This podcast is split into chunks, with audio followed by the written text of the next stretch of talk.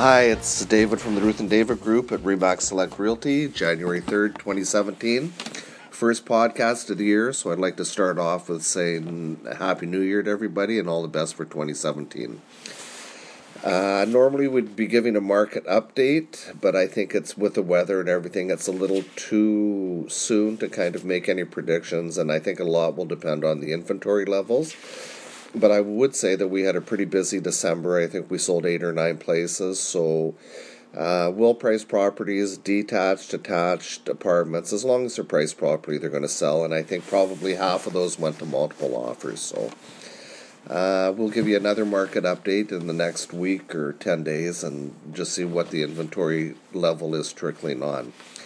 I thought maybe just to do something a little lighter, we talk about some of the stories that Ruthie and I have had happen to us, and you know, I think in 27 years in the business. So back probably when we both first got licensed and started working together, we got an appointment for a listing and got the listing. We're really excited to get it and try and sell it. It was in Commercial Drive, and, you know, the neighborhood's changed a lot over the last 5 to 27 years, but, you know, we got the house. It was a rental house, and we had a tenant upstairs, and he was really nice, and we'd never met the tenants downstairs, so when we went over to show it the first time, and did meet the tenants, well, they were not happy that the house was being sold. They were not what you would call A1 tenants. Very threatening and, you know, all of this kind of stuff. And so what we had to do, when I would just go show it, but I would have to have a friend of mine kind of on standby, another realtor, and I would just, you know, say, listen, just phone me every 10 minutes to make sure that I was okay. And so that was kind of our arrangement. And luckily after, you know, a couple of months, the house did sell and everybody moved on. But I'll tell you, when you're a younger guy and going to show that house, I certainly was a little nervous, but anyway, it all worked out all right and moved on. Another funny story we had is Ruthie and I were on our way to an appointment. It was early evening, and we were driving down Broadway.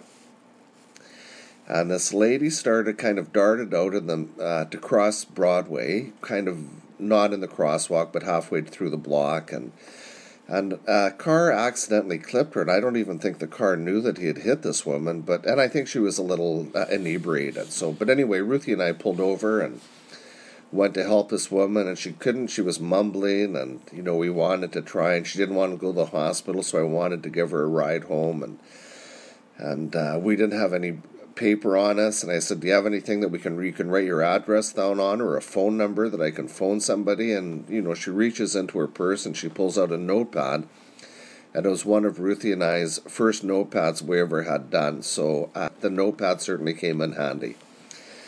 What else could I tell you? I could tell you about the time when we were selling the house and we were going over to preview that listing appointment. We went over to preview it, and we went into the basement suite, and the basement suite was about 40 degrees inside.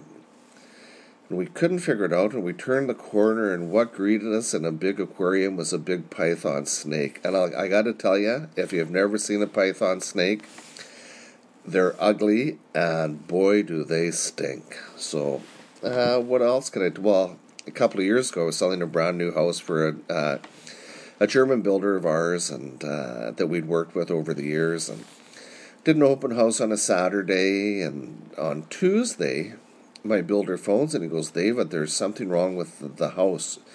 You know, there's this really bad smell in it. I can't seem to figure it out, and, you know, can you come over and just kind of take a look? So Ruthie and I hopped in the car, we drive over there, and we're walking around, and there's a little like an ensuite bathroom, kind of in between two floors. Or powder room, not an ensuite, but a powder room. And so we opened up the powder room, opened up the toilet. Somebody had removed the tape, sealing it. And they'd taken a number 2, but never flushed the toilet. So you can imagine that after a couple of days, it started to get a little ripe. And my poor German builder was just shocked. But that one flush, and everybody moved on. So that's it for today. We'll talk to you in 10 days or a couple of weeks, and we'll give you a market update. Alrighty, talk to you soon, everybody.